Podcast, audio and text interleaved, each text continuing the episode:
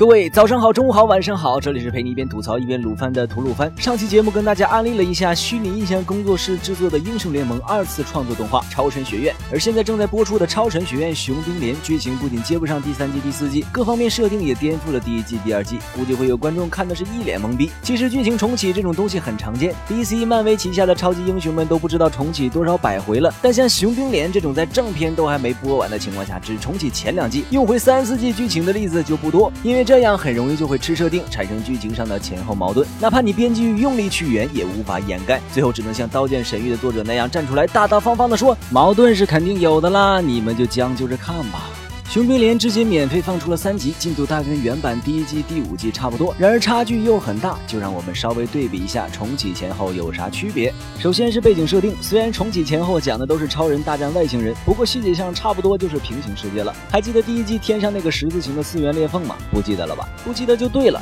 原本应该是死神入侵地球的门口的大洞，在第二季第一集的时候还有部分镜头能看见，但是后面就基本神隐了，角色们也口径一致不提它，于是这个设定渐渐就被官方。吃掉重启后直接就取消了。原本超神学院的学生身上的超能力，根据刘老师的说法，应该是刘老师和时光老头通过不明手段赋予的。总的来说，就是不要在意细节。重启后则像是他们几个体内本身就有超级战士系统，再由雷娜的太阳之光激活觉醒而成。呃，虽然听上去也是个不明觉厉，不要在意细节。不过好歹有了一个伪科学的解释。顺便一提的是，也许是刘老师的造型跟 L O L 完全一致，为了跟 L O L 划清界限，重启后刘老师直接就被黑幕掉了。我们再也。不能看到刘老师那纯情的眼神和其中诡异的光啊，心疼啊！既然说到刘老师，那就来说说角色。建模自然不用说，而雷娜、女警和蔷薇直接采用第四季的建模，比第一季三个角色撞脸的建模高到不知道哪儿去了。不过人物们的性格和行为却都经过了大改。首先，刘老师和杰斯都失业了，两个角色的身份融入到了雷娜当中。雷娜一边当老师，一边当教练，一边还被强行圆女神梗，继续当女神。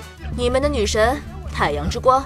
雷娜前期开始就不逗逼的雷娜真是看不习惯。其他人物设定和原版相比也是槽点满满。蔷薇成了军人，雷娜成了皇帝，王子成了农民，赵信的小混混定位跟刘闯重复等等，角色们的互动也没有以前活跃。从前的蔷薇还会因为刘闯被揍而出头，三个女人也经常闹出不少笑料。现在大概就只剩下高冷了，还有以前的搞事担当德邦三基友，在本作基本就是个君子之交淡如水，三两句话几个镜头，来点混剪蒙太奇，就当大家混熟了，赶进度意图明显啊。大概是为了让整个故事前后画风一致，整个故事氛围从一开始就严肃的很。燕提前出场说一堆不明觉厉的话，女警上来就死了一次，还有莫甘娜把路人变恶魔袭击其他路人等桥段，让原本前期的无厘头轻松感荡然无存，算是彻底跟拉拉拉德玛西亚分家了，没有了那种如果给你一身神力。你干虑考虑美女通讯室的搞事剧情，角色们最多在台词上玩玩梗，什么无敌金刚娃去年买了个表。然而这些台词放在严肃的剧情里，又显得有点不上不下，有点刻意搞笑的嫌疑。get 不到点的话，就很尴尬了。当然优点也是有的，原本《寻兵连》就是打算一部电影版完结，现在改成短片网络剧连载播放后，各方面的细节和剧情的完成度自然也高了不少，符合片中的逻辑。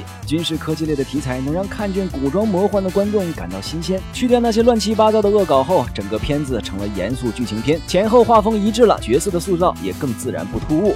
由于目前只播出了三集，能说的也不多。对于本作，卢哥还是抱有一点小期待的，只希望后面感情刻画再加点火候，起码不要比原版第二季王子和雷娜那段纠结的神交描写差，我就心满意足了。推荐追番指数四星半。今后吐鲁番会继续向大家推荐那些值得补或者追的作品。本节目视频版本，请关注鱼子酱微信公众号收看。娱乐的娱，黑子的子，欧尼酱的酱。